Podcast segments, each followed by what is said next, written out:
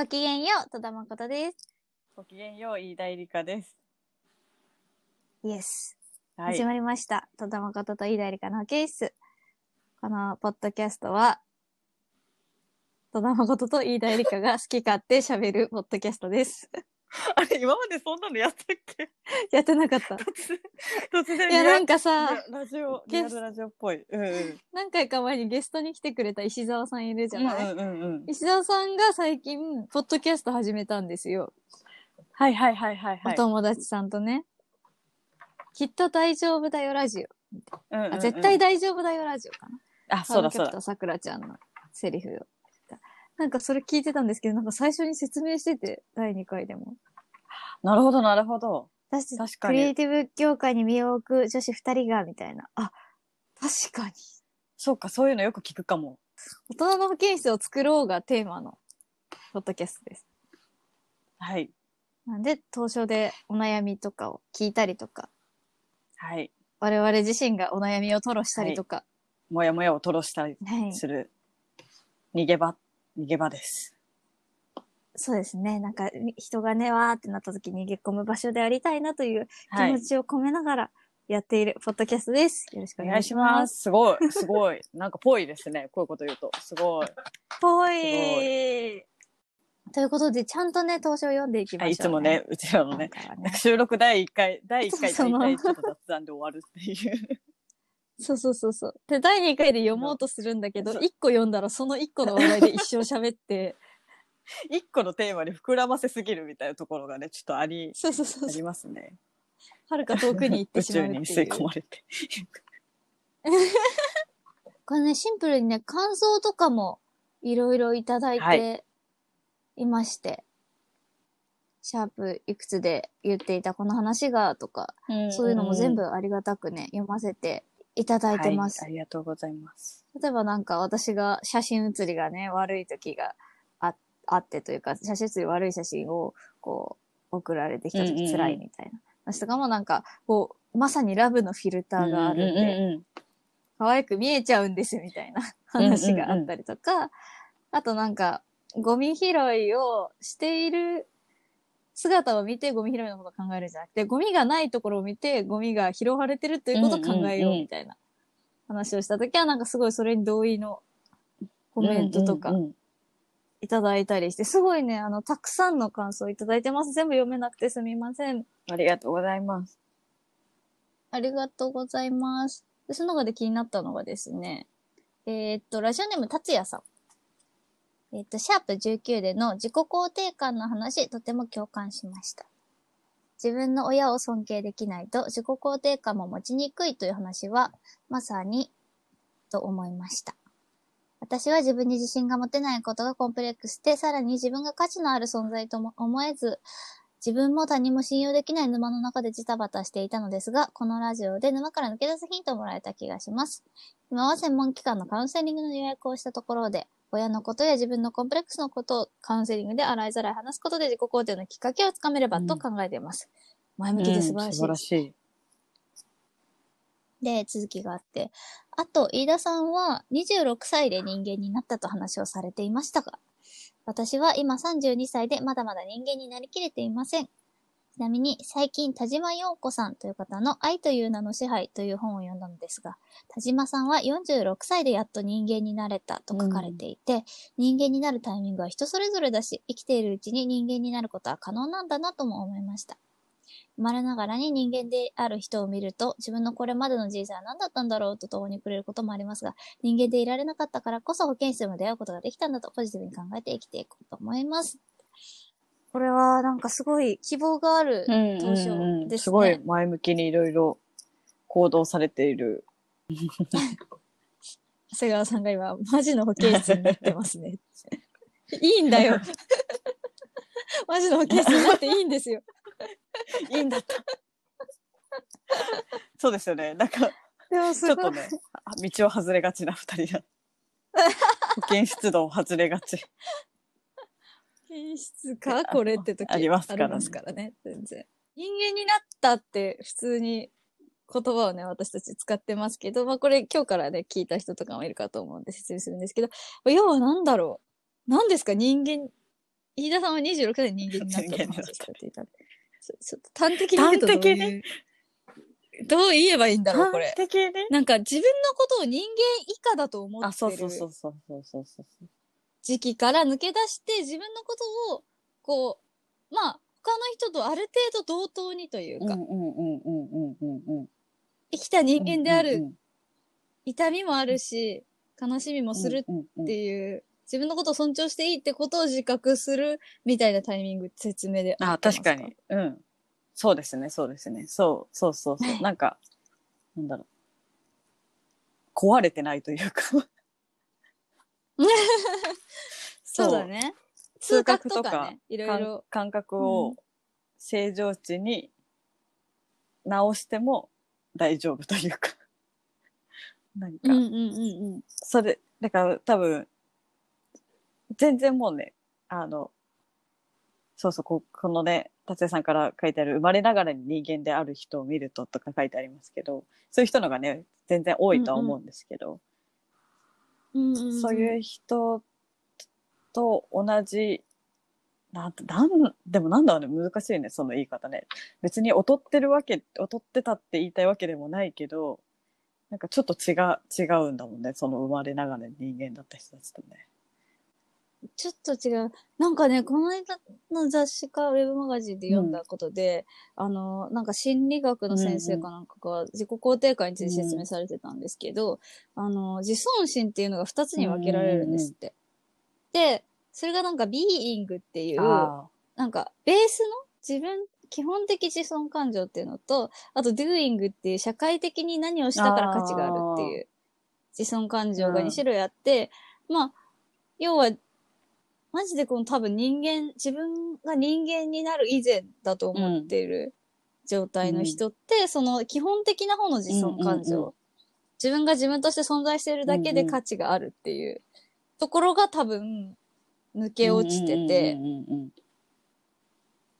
で、なんかそれをこの社会的にどうすれば価値があるかっていうところで、まあ例えばテストでいい点を取るとか、いい会社に就職するとか、そういうことで埋めようとするんだけど、その基本的な方の自尊感情が満たされないので、なんかずっと何をしても足りないような感じだったりとか、っていうのが続くはいみたいなはいはいはいはい。話をしてて、あ、なるほど、と思ったん。ですけど、すごい。私めっちゃ確かにビーイングな、なかった時期あるなぁみたいな。ビーイングはね、なかなか難しいですね。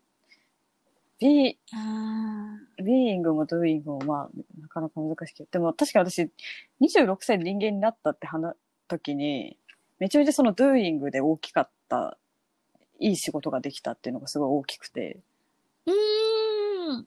プラスちょろっとビーイングも、うん担保されるうんうんうん。のが重なったのが多分その年で、なるほどね。それでなんとか修復できたみたいな感覚がすごいあって、そこからちゃんと自己愛をできるようになったっていうの、できまあ、できてなかったりもしますけど、で たまにね、調子崩すとできない時あるけど。まあ、昔より全昔然。は本当そあれう、だよね。なんか。人間っていうよりは本当ちょっと人間じゃない、人間って言っちゃダメだなみたいなレベルだったんで。うーん。なんかでもこのビーイングって部分ってなんかこれがずっと満たされてるなって感じる人って案外その要は社会的にすごい認められてるうん。けど、なんか案外その社会的に認められなくてもビーイングはすごいちゃんとある人っていっぱいいるじゃないですか。ああ。自分自身が自分自身として存在してることはもうそもそも OK で、みたいあ、うな。んうんうんうん。から始まってる人って結構いて、いるなんかそれって結構家庭環境とかなのかなとは思ってしまうかな。うん。ああ、それはめっちゃ、そう、だから、ビーイングは、なんか結構これ反比例すると思ってて、うんビーイングが満たされてないと、自分の価値を認めるために自分のキャリアアップをめっちゃ頑張る気がしてて、私は結構そのタイプで、はいはいはい。なんか、そう、なんかすごい、結構、最近その、私の高校時代を知ってる親友の子に言われたのは、うんなんか多分私の本当そのこういうビーイングとかドゥイングのワーワードは全然お互いに知らずに言ってたけどなんかそのうん。すごいこの同級生として見てた時も普通にそのいろいろとスペックが高いのにマジで自分のことを認めてなくて不思議だったみたいなことを言われてうーん。でも多分でその親友の子はどっちかっていうとビーイングがもう生まれながらすごいはいか,、はいはい。かわいいかわいい言われてちゃんと愛されて育ってきたタイプなのでなんかうん。それがあって私は全然ないタイプでで私はすごいないからこそなんか成績とかも良くしなきゃみたいなのあったし見た目も気をつけなきゃみたいなのもあったし、なんかそういうこう足りない足りない足りないで結構何をしても足りない足りない足りないですごい doing を必死でかき集めるみたいなことをうん。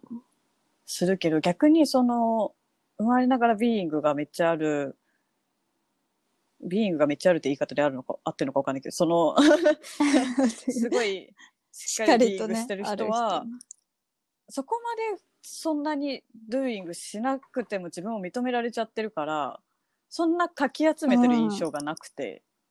うん、なんかそれ確かに。それを。言われて思ったかなそういう。なんかこんなにいろいろできるのにうん。なんで自分のこと認めなかったのみたいな感じで。いやー、なんか仕組みがわすごいかる感じがすね。るね。うんうんうんうん。確かにななんかそれって結構相反するものだけど、でもなんか、お互いないものねだりだったりもするしねそういう人同士。確かに確かにうん。いや自分を認めるなんか自己愛めっちゃ難しいよね自尊心孫子難しいよ。なんか、なんとかして手にしても、どっか行っちゃうもん。すぐ わかるねうん。ちょっと目離したすぎに、ピャーっちゃう。あとはなんかこう自己否定が強い人は自分に対して課してるハードルが高いって話もよくあるよね。ねあ、そうだね。なんかあの、あれの時、おっしゃってましたね。あの、生放送の時に相談者の千穂さんが、あそうだそうだうんうん、ね言ってましたね。自分に期待しているからっていうことを言ってて。自分はもっとできるはずみたいなのが強いからこそねこんなのもできないのかって否定に走っちゃうみたいなね。いや、めっちゃ私そのタイプです。なんか自分に課してるハードルとか理想が高すぎる割に自分自身は結構怠け者だから、うんなんか、どうしてってなる。うんちゃんとやれよみたいな感じでね。そうそう。だから結構常に自尊心は低い。わかまあ低くて普通だからまあもう慣れね、確かになれるよね。あの、そう、人人間になったたからといって常に自己肯定できてるかっていうと全然そんなことはないので、なんか、ないと思う、ないと思う。一回肯定する形を知るみたいなのに近いかもしれない。人間になるっていうのは。なんか、うーん、確かに確かに、その、そうそうあこれが肯定だっていうのを知るみたいな。なんか、肯定ボタンそうそう肯定ボタンが現れるみたいな。押せない日もあるけど、ボタン自体があるから人間になってないいとそれがそもそもない感じする。なんか。そうですでね。それ、あと肯定する器を作れるかな。なんかもう前は器がぶっ壊れていて、はいはいそ。う水を入れても入れても愛情というものをいただいてもジャバジャバジャバジャバな流れ落ちてしまうので、いくら受け取っても時間が、実感がないっていう、うんうん。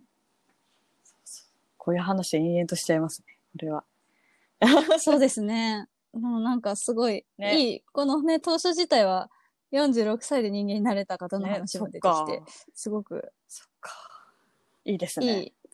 このね、投書してくださった方も32歳でって言ってうんこれから人間になれる瞬間が来るかもしれないですもんね。これだけ前向きに動いていたらきっと大丈夫だと思いますけどね。ねねえ、本当にすごい。いいですね。うんありがとうございますす。すごく素敵な投書でした。なんか自己肯定できなきゃ、みたいな気持ちからも解放されたいよね、最終的には。いやー、うんそうだね。うん。別になんか、自己肯定できてないと生きてなきゃダメとかないから。わかる。あ、あとなんかすごい思ったのが、なんか、褒めてもらってるのにそれをうまく受け取れないのってめっちゃ、どうにかしたいって思ってて。なんか、ああ、わかる。でも、あ難しいよね、にそれ。失礼じゃん。なんか、せっかく褒めてくれてるのに、そうそうそうそう。せっかく認めてくれてるのに、だって自分が褒めた側だったら、そうそうそう受け取ってほしいもんね、だって。逆側だったら絶対そうなのに、すぐ、いやいやって言っちゃうのを、うん。そう。どうにかしたい。そうね。どうにかしたいね。なんかこれがどうにかできる術持ってる方いたら 教えてください。はい。で、まあ今日はね、投資をどんどん読んでいきましょうということで、次の話題に行こうかな。きえーっと、ラジオネーム、おたえさん。これ、お、お正月の年ですね、これね。マコリン、飯田さん、こんばんは。明けましておめでとうございます。明けましておめでとうございます。いつ配信なんだろう、これ。明けましておめでとうございます。いつ配信なんだろう ?2 月だったらかもしれん。明けおめ明けおめお餅食べたはい、えーっと、私は普段ドラマや映画を見たり、漫画を読んだりあまりしません。以前から特にラブコメディなど恋愛を題材にしたドラマや映画がとても苦手でした。社会現象にもなった も以前放送していた時から周りの友達が毎週騒いでいることに良さがわからないのは私だけと不安になったり、周りとの距離に違和感がありました。いつも笑って周りに合わせていましたが、そういったフィクションでキュンキュンするという感情になったことが一度もありません。今月に入り、再放送があった時も、友達から LINE で、ピー、もうピーって自分で言っちゃってる。いいんじゃない？見るでしょ？なんで見ないの？最終回泣けるから見た方がいいのに、と私が返信するたびにしつこく言われました。ドラマが始まる時間にも、本当に見ないの？としっかり LINE が来へて、唖然としてしまいましたと。これはちょっと若干しつこみが強いおご友人の方でございますね。うんしつこみ。しつこみっていいな。私は、私は苦手だと何度も言ったのにな、年明けからなんだかモヤモヤしてしまい、思わず投書してしまいました。私も保健室の配信を楽しみにしています。マコリと飯田さんにとって素敵な一年になりますように、とのことでした。ちょ、そうですね。おたえさんもいい年になりますように。私にしてください。うん。でもいるよね、このなんねえねえこれ面白いのに、ね。なんで見てないのみたいなね。ね、絶対見た方がいいよね。絶対見てねえねえねえ、なんで見ないの？いるっちゃいるかな。うん。うん。でもこれは自分してないか不安になる。え、してないんじゃない？嘘。本当？してないしてないとう。思うな。うん。本当？じゃあ。なんだろう、なんかそもそもそういうこう、め、めっちゃその、みんなが見てるみたいなものを、こう、意気込んで見てる印象がないから多分ないと思う。確かに。それはマジでそう。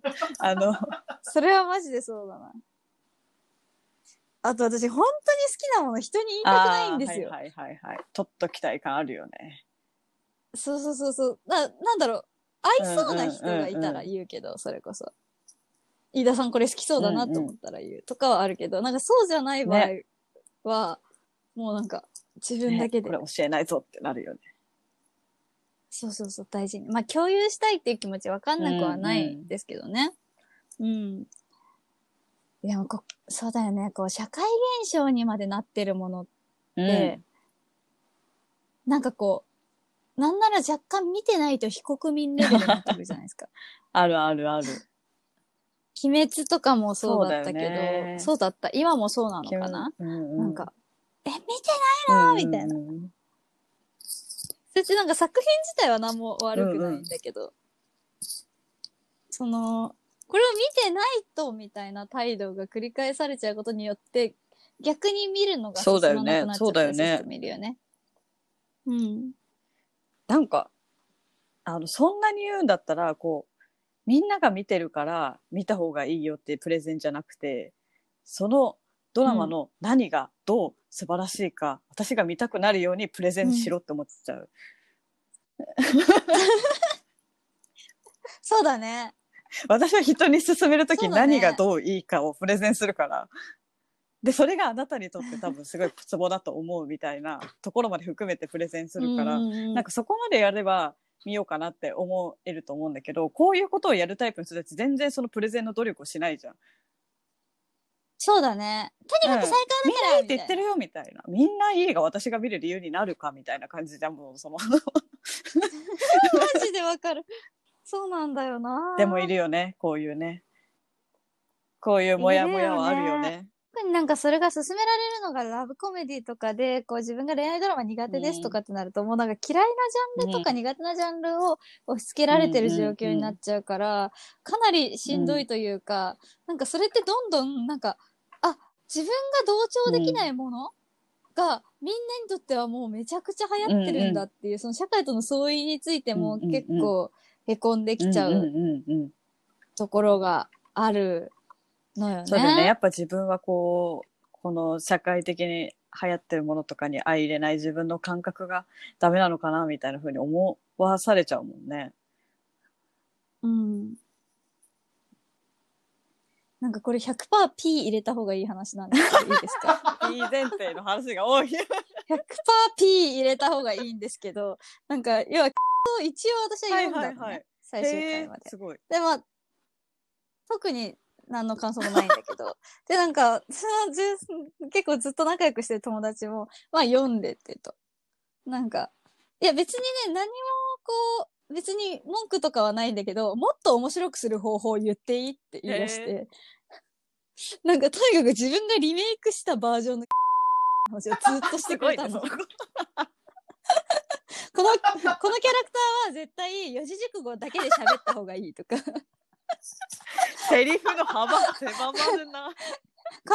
ターは一回死んだと思わせて、後から敵サイドになって出てきた方がいいとか。めちゃかなりリメイクするな。くちゃリメイクした話を脚色がやい。ばい。なんかそれ、それの方が面白く感じてしまって。確かに。なんかこ、この楽しみ方ありなんだって思い、思ったんですよ。ああ、なるほどね。その、入、入り込めなくても。あ、そうそうそなるほうそう。どね。アレンジ版、一応リミックス。リミックス、ストーリーのリミックスやばい。そう。鬼滅の刃リミックスバージョンを、やばい。なんか、その流れでみんなでプレゼンし合ってたらめちゃ楽しくなってしまって。あー あ、そっか、じゃあ流行り物になれなくても別に、なんか、じゃあどうすれば面白かったんだろうって考えるだけでも結構楽しいな、みたいな。はいはいはい、それは新しい楽しみ方。そうそうそうそう。感じになった。あと、まあ、あと別にね、面白くない作品に出会ったとしても、こう、なんか、なんで面白く感じなかったんだろうっていうのが自己分析できたら、それだけでこう、なんていうか、マイナスではないのかなとうんうんうん思ってますね。うん。その自分が面白いって思うものだけじゃなくていろいろ見てそういうなんかフィードバックあること大事だよねなんかね、うんうんうん。それで自分の苦手ななぜ苦手かとかもわかるだろうしねそうそう。そしたら次からマジで避けられるし。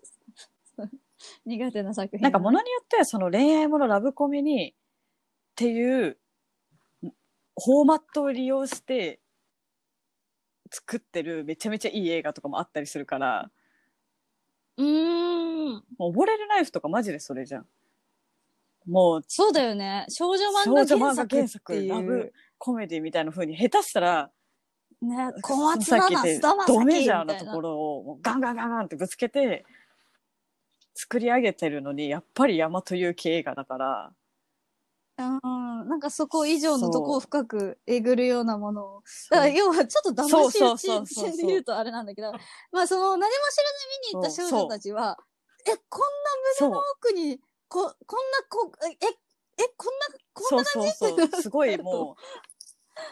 思うんですけど、でもその入り口が広いところに自分の作風を壊さずに投げ込むみたいなそういうのめちゃめちゃ意識してやってるだろうからかっこいいなって思うよね。かっけーっすよね。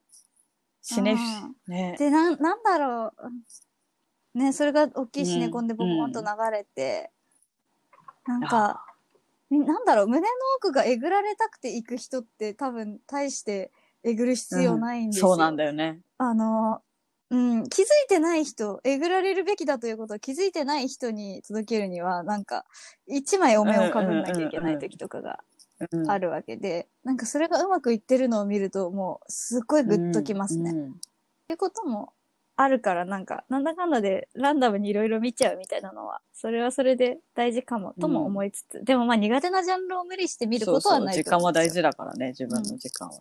そうそうそうそう。ちょっと私が気になった当初なんですが、ラブダさんからのお便りで長く書いてくださったので、長谷川さんがこゲッと要点をまとめていただいた。う、はいよ読みます。ありがた、ありがとうございます、長谷川さん。すいません、ちょっと全部。ありがとうございます。はい。この放送を聞いてると、誰しもが悩みながら生きているんだって、そんな当たり前のことを改めて感じています。頑張ろうとする気持ちが自分を苦しめているんだなと気づきました。だけど、今のままの自分だったら、もし人といい関係を築けたとしても、かわいそうな自分しか知ってもらえないし、好きになってもらえないと思ってしまいます。自分がどんなに苦しくて、どんな病名がついていたとしても、結局自分の苦しさは自分にしかわからず、より孤独感を感じることになってしまうから、自分で対処していけるように頑張りたいとか、自分を変えたいという焦りが強いです。だけど、現状では自分で対処なんてとてもできていません。でも、人を幸せにしたり、心の穴を埋めてくれるような、これさえあればと思えるような絶対的なものなんて、この世に存在しないとも思います。それでも大切にしたいと思える人と出会って、愛し合って、そんな経験が一度してみたかったなと願ってしまいます。諦めなければならないことを経験するのが、とても辛くて受け入れられないです。人生で大切にしたいことを諦めることについてどう思いますか？というお便りうん。がめっちゃ気になってしまったのは、そうですね。繊細な。うんね、なんかいろんいろいろな要素で結構普段から気に私が気になっていることだったりとか私も思ってるようなことがすごい多くて、なんというかまあなんかその中最初の本に書いてあるどんな病名がついていったとしてもとかって最近なんかよくこうまあなんか ADHD とかそういうのだったりしてもこう結構自己診断も含め、なんか自分を何かしらの病名とかで、病名とか症状、症例とか、うん。HSP とかもそういうのに含まれるかもしれないですけど、うんうん。なんかそれがつくことで安心するならいいけど、こういうラブダさんが危惧してるみたいな感じで、そこにカテゴライズされてもこぼれ落ちる苦しみって絶対にあるうん、し、そこは、なんか私すごいずっと思ってるのは、あんまりいいことではないんですけど、わかりやすい苦しみとか痛みをちょっと羨ましく思ってしまう時があって、はいはいはいはい。なんか、人に言えないもの、言え、言ってはいけないと言われてるものを抱えてたりとか、なんか、うん。こう、わかりやすく体に調子の悪さは出ないけど、実は苦しいことがあったりとか、そういう見えない苦しみとかって、すごくあるはずなのに、やっぱり見えないと見えないものだから、うん。分かってもらう、分かってもらったりとか、人に見せる機会とか全くないので、なんかその孤独感につながるっていうのすごい、わあるよなっていうのすごい私も思っていて、ううん。ちょっとね、ラムダさんが言ってるのがそういうことなのかはわかんないですけど、なんかそういうことも、うん、でもなんかこの当初の繊細さとかを見ていると、そう簡単に人に分かってもらえるみたいなことではないんだろうなと思うし、なんかそもそも私は人に、あのー共感してもらえることの方がずっと少ないと思いながら生きてる。ところがあるので、なんか、結構こう、案外みんな辛いことあった時人と共感し合って助かったりするじゃないですか。その方法があるんだってことを結構大人になって感じました。共感するっていう手段さえ知らなかったみたいな感じ。そうそうそうそうそうそう、自分の中で全部こうとにかく折り合いをつけるしかないみたいな。ことしかなんかそもそもなんか今日すごいボタンの話なんですけどそもそも押せるボタンが多分それしかない状態で生きてきてる。んでなんかもしかしたらラムダさんもそういう状態というか自分の中にその苦しみっていうものをこう、まあこのまま多分保っておく置いておくしか多分選択肢がないっていううん状態で生きていらっしゃるのかなっていうのは思いましたね。でかつなんかこう理想がある分苦しいですよねきっと。こうやって。うん。うん。なんだろうね、理想って、なんか、ここまで現実をさ、見ながら私たち、え結局どこか昔夢見たような、例えばものすごく愛してる人と、こう、二人でこうお互いの足りない部分を埋め合って生きていく、みたいなことだったり、まあなんか、ちょうどいいサイズの家と大きい犬と飼って、海辺を散歩して暮らすうんだったり、何でもいいいんですけど、なんか、それなりに好きなことをして、こう生きていくとか、何でもいいんですけど、とにかくなんか、え描い、一度描いてしまった理想っていうのを完全にはきっと捨てきれずに生きてしまっているんだろうなっていうやりづらさはありますね。うんめっちゃそうなんですよね。これ私がっていうことなんですけど。ね。多分理想って自分への期待だと思うんですけど。うん。うんうん、でもなんか自分への期待で自分だけで完了できるものって意外と少なくて仕事にしろ絶対他者が関わるし、こういうなんかいつか大切にしたいと思える人と出会ってとかなんかそういうのも多分その愛せるっていう期待があると思うんですよね自分に対してね。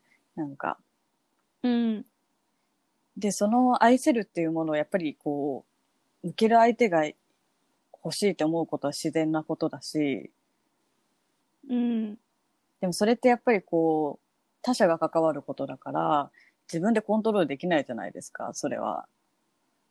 うん。だからすごいよ読むことができないし、どうなるかもわからないし、なんかこのもう、なんか、一度してみたかったなっていうのはもうほぼ諦めてる感じがすごい強いんですけど、そうですね。なんかそれは全然わからないなって思いながら、うん。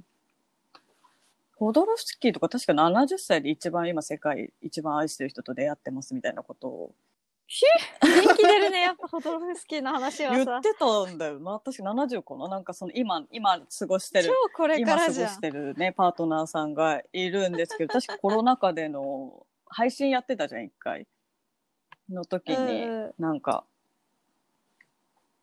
今までで一番愛している今のパートナーは70ぐらいで出会ったみたいなことを確か言ってて、ほんと人、そう人生何があるかわからないから、多分ラムダさん70ではないと思うんですよ。そうですね。まあ70であっても今からいけるしね。人生100年時代と言われてるし、でも、なんか、ね、たとえ出会えなくて、愛しきりたいみたいな人がいなかったとしても、なんだろう、なんかその自分が自分にかけた期待に応えられなかったとしても、うん、なんかすごいこれ伝え方難しいな。なんかこういうことを思ってる美しさというか、うん。うん。なんかそ、すごい、なんか、うん。なんか、綺麗なものがそ、そこにあるなっていうのをすごい感じるんですよね。だからすごい気になっちゃったんですけど、私はこの、なんかすごい自分のことを結構、こう、なんか、期待値が大きい分、なんか多分それに対してのなんか悲しみとか絶望感みたいなのを感じちゃうんですけどなんか素敵なものを持ってる気がするですよね。う。うんん。なんかこういう気持ちをなんかそもそも自覚し、することとか、例えばこうやって言葉に直そうとすることとか自体が0を1にする作業かなと私は思っていて、あの、そこすら踏まないでは、な、本当にどこにも行けないのかもしれないなっていうのは思ってて、それは、あの、自分が例えば孤独でないと知らなかったら孤独から脱する方法を考えることもしないわけじゃないですか。うんうんうんうん、愛を知りたいということを自覚しなかったら愛を探しもしないわけで、なんかそういう、なんだろう、ものすごい最初の美しい一歩なのかなと、うんうんうんうん私はこういう、あの、悩み事っていうのは思いますね。すごい。うん。うんだそれをこう聞いたからといって、なんかそう誰かにそう感じられたからといって悩みが軽くなるわけでは全然ないのは重々承知なんですけれども、なんか必要な寂しさっていうのがあるんですよ絶対人には。うん通過するべき必要な寂しさっていうのがあって、もしかしたらその寂しさのまま終わる人生かもしれないし、なんかずっとずっと先に行けるのかもしれないけれど、あの、それすらもない世界よりは絶対私は綺麗だと思いますよう。んうんうんうんうん。うん。なんか、そこに優劣はないしね。なんか、なんだろないないない。あの、どの、ど、どの段階で終えるかっていうところで、なんか何が正解とかはないんで、う。本当に。うん。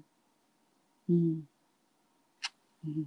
なんかね、どうしてもパートナーがいて愛し合ってる美しさにが、なんか、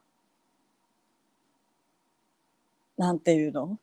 人生の成功とされがちだから、この世の中。なんか、私はね、その、本当ね、重々忠告しておきたいんですけれども、そう、要は、成功と言われる形になるにも失うものが絶対あるので。でもね、うん。愛しきるというかずっと一緒にいるとかって、すごい難しい。難しいよ。すごい難しいし、うん。なんか、せ、今日ちょっとその、ジェーン・スーさんのポッドキャストの方聞いてたんですけど、オーバーザさんって、おばさんって意味なんですけど、オーバーザさんを、かわいいよいいすごい。うんそれにね、すごい寄せられてるエピ離婚エピソードがすさま、り多くて、はい。そんなに離婚やら、そんなに DV やらあるんや、みたいな感じに。なんかその離婚の具体的なあれをエピソードとするというよりは、離婚を選んだ私グッジョブエピソードが多いんですけど、そうそうそうそうそう。なんか、だから本当に、ね、なんか、誰かと生きるって、私もめっちゃね、憧れてるので、憧れてるナウなので、すごい共感をしてしまうんですけど、なんか、すごいこの一度してみたかったなでめっちゃ引っかかっちゃうんですよね。すごい、な、なんか、すごい引っかかっちゃう。なんでだろう。うん。諦めようと思っている段階、なんでしょうかね。人生で大切にしたいことを諦めることについてどう思いますかって書いてあるじゃん。どう、うんどう思いますか、マコリンは。諦めたくないね。ねえ、諦めたくないよ諦ね。めたくないね。諦めたく、大し、諦めたくないよな。諦めないままじゃダメなんですかね。ねえ、人生で大切にしたいことってすごくきっと大きなことじゃないですか。ううんん。でもなんかそれを諦めることで何かを始めるみたいな期待があるのであれば、それも一つなのかな。そうね。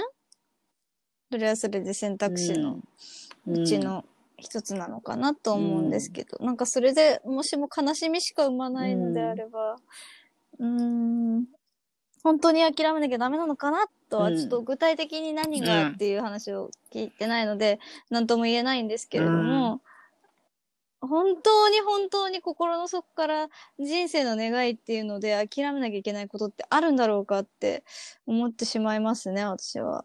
うん。なんかそれが可能か不可能かとは関係なかったりするじゃないですか。諦める諦めないって。本当はね。うんうんうんうんうんうんう。うんん。うん。でもなんか、そうだよね。すごい自分の前に不可能な感じで見えてるん、見えることからってあるもんな。難しい。難しいね。気に、気になってひ、こう、読んだものの、こう、明確な何も、あれできなくて、そうですね。まあ答えが出せるようなないこととでは思うけど、ないのかな。でもなんかと、なんだろう、これさえあればと思えるような絶対的なものなんてこの世に存在しないとも思いますって書いてあって、でもなんだろう、うん。なんか、絶対的なものって、すごい少ないんですけど、ただなんかずっと自分のお守りになる出来事だったり、言葉だったり、思い出だったりって、人生で起こらないことは多分ないんですよね。何かしらがあって、自分、うんうん心と心をなんか、その一緒一緒に生きるっていうことが、一緒にずっと時間を共に過ごす以外の形もいっぱいあるわけで、なんか、うん。なんか本当そう。あの、西加奈子さんのさらばとかめっちゃこれが多分テーマなんですけど、うんもし読んでなかったら読んでみてほしいな。なんか、お守りがあると多分、い支えになるかなって。瀬川さんが今打ってくれたんですけど、あるラッパーが明日売れたかもしれないのに辞める人が周りにいて、俺には続ける才能があったって言ってたのが最近すごく好きでした。といい言葉ですね。続ける才能って。うん。諦めなかったってことですもんね。なんだって、そういう話ではないんだと思うんですけど、本当に今飯田さんが言ってたような、なんか自分の中ではこう、なんだろう、完全に一つのもので100%自分の何か穴を埋めるみたいなことってもうファンタジーでしかありえないと思うんですよ。うんうんなんかそれを頼りにして生きるのはさすがにこう、なんかさすがにこうちょっと難しいことなのかなって。これは諦めでも何でもなくって、なんかただファンタジーをリアルに置き換えるって話だと思うんですけど、あの、そういう中でこう、そうでなくてもなんか前ね、自分も言ったんですけど、完璧な幸福っていうのは、うん。完璧な人間っていうのはどこにもいないと思うんですけど、完璧な幸福っていうのはあるんですよ、一瞬。うん。一瞬だけあるんですよ。それは人生にすごくたまに訪れるもので、そう、なんだろう、自分が生きてきた日々のご褒美になるような瞬間がきっとあって、多くても少なくても。うん。で、その瞬間だけは完全っていうことが絶対ある。で、それはこう、未来永劫ずっと変わらぬ形のままで完全なままであるっていうことはありえない話なので、それを望むのも変な話なんですけど、そうではなくて一瞬だったらあるし、その一瞬でも見えたなら人は記憶することができるから、あの、それを持っているってことが一番、なんかもう最上のことなんじゃないかなって私は思います。うん。で、そういうことがすごくたまに訪れるように、自分がこう、なるべくよく生きていこうかなって思い続けるようなことの連続なんじゃないかなと思うんですよね、人生っていうのは。うんなんていうか、難しいんですけど。うん。いや、私も今思いましたね。うん。い確かに祈りの話に似てますね。祈りに近い気持ちですね。そのよく生きようみたいな感じは。うん。うーん。なんか、そう、なんかどこからともなくありますね。なんか記憶って本当永遠に近いというか、出来事は一瞬だったかもしれないんだけど、なんかすごい最近、あの、めちゃめちゃ積んどくしてた朝カメの、朝日カメラのフィはフィルム特集の号があって、で、川島小鳥さんがインタビュー載ってたんですけど、なんかフィルムの写真はすごいタイムレスだって言ってて、なんか。20年前に撮った写真も、つい先月撮った写真も、なんか、その写真の、なんだろう、その、撮った状況とか、なんかと写ってるものとか時代感があったとしても、その写真自体をどっちも横に並べても、なんか過去と今っていうのになるっていうよりは、なんかもう、ただ写真と写真でこう並ぶというか、横に並べても違和感がないみたいなのが、うんうん。答えてて、なんかそれがすごい記憶に近いなみたいな感じが、なんかうん。読んで思って、なんかそういう焼き付いた記憶みたいなものって、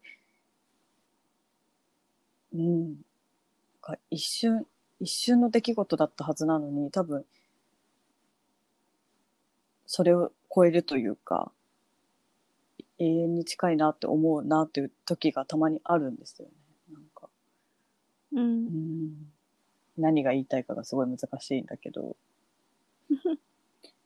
この当初への明確な答えにはならないかもしれないんだけどでもなんか結果とかではないのかなっていうのは、ずっと一貫して言いたいことな気がしますね。うん。あの、すべてがハッピーエンドになるっていう結果だけではないんじゃないかなっていう。うんうんうんうんうん。ですね。ああ、なんか良い、良い人生であるように祈ってます。でもこの繊細さがあれば、なんか、すごく、その分悲しいものも見るかもしれないけれど、なんか、すごく人より美しいものも見れるような気がするので、それに関しては誇っていいんじゃないかなと思います。そうですねね諦めたくないよね なんで、結構ちょっと漠然としちゃったんですけど。ふわ ごめんなさい。うん、漠然としちゃったんですけど、まあでも、なんていうか、確信を答えないままで、こう、悩みだけ相談してくださるような、あの、お手紙が来ること自体も私はなんか嬉しいなと思ってますし、全然その、なんだってこう、ものすごく単純な悩みだったり、あの、原因が分かりやすい悩みだけを相談しなきゃいけないっていう考えからもうみんな解放されていいのかなとは思います。あの、漠然としたものを漠然として返す。もうそれはそれで人と人のコミュニケーションなんで。そうですねなんかこうあの Q&A ではないのでなんかうんですです。答えるっていうよりはこれはかん一緒に考えたいなって思ったんでちょっと話しましたっていう感じです、はい。ラムダさん、ありがとうごございましざいました。たね、他にもいくつもこうお便りくださってて助かります。い、やー、喋ったね。一個だけ、こう、今日の収録3回分ぐらいずっと言い忘れてたことがあるんですけど、昔、昔っていうか何度か、何個か前に保健室でブルーアイズの話したじゃないですか。はいはいはいはいブルーアイズが届きまして、うちに。あそれを？それを聞いてたファンの方から、はい、ホットコーナーさんってラジオネームの方なんですけど、まあ、いつもいろいろ、あの、別でやってる、もっとコミカルなマコリンレディオっていうね、スカパーの番組とかにもよく投稿してくださってる方なんですけど、はい、英語版のブルーアイズが届きすました。ごい。お守りにしてください、とのことで。いいね。かっかっこいいの今、が。はい、スマホのケースに入れてます。すごい ありがとうございます。しかももう多分たくさん届いてると思い、思いますが、って書いてあった。なかなか今でもそんなに手に入らないよねいや、そうですよね。なんか、レアものはすごい大変。そう、ブルーアイズホワイトドラゴンをね、いあの、いただいたので、ありがたくお守りにさせていただいてます。ありがとうございます、ホットコーナーさん。いありがとうございますすごいそれを言おうと思ってたんですねね。今日言おうと思ってたのになんか3回分ずっと忘れてた。どうしよう。タイミングがなかった、その、ブルーアイズ差し込みタイミン確かにグがなかった。なんか今日 今日やばいなちょっと私のせいで多分やや重めになってしまったの参加な 私が写真を撮れてないっていう状況が多分良くないですねそうだね。よくないんですよ写真を撮ったら辛すぎるよね、多分。そまあみんなも塞ぎ込むことあると思うんですけど、もしなんかね、塞ぎ込んだりしたら、あの、民保健室の Google フォーム、マシュマロ、DM、Twitter、Instagram の DM、全部ありますんで、い、つでも何でも送ってください。えーっと、ハッシュタグは ME に保健室、ME が英語で、保健室が漢字です。こちらツイッターとかでつぶやいてもらえれば見ます。長いやつは Google フォーム。ツイッターから気軽に行きたかったら匿名のマシュマロ。DM とかインスタでも大丈夫です。明るく。完璧。皆さん何でも送ってください。いいつも聞いてくれてありがとうございます。はい。ありがとうございます。という感じでね。はいうん一個ライフハックいいですか ?2 月のライフハック。2月のライフハック。2月のライフハック。はい。デパ地下に行って自分用の高いチョコを買う。私がやる、これ。私がやるやつ。これはもう毎年ガチで選んでます。私は。ガチめちゃめちゃ調べて選んでる。私も毎年。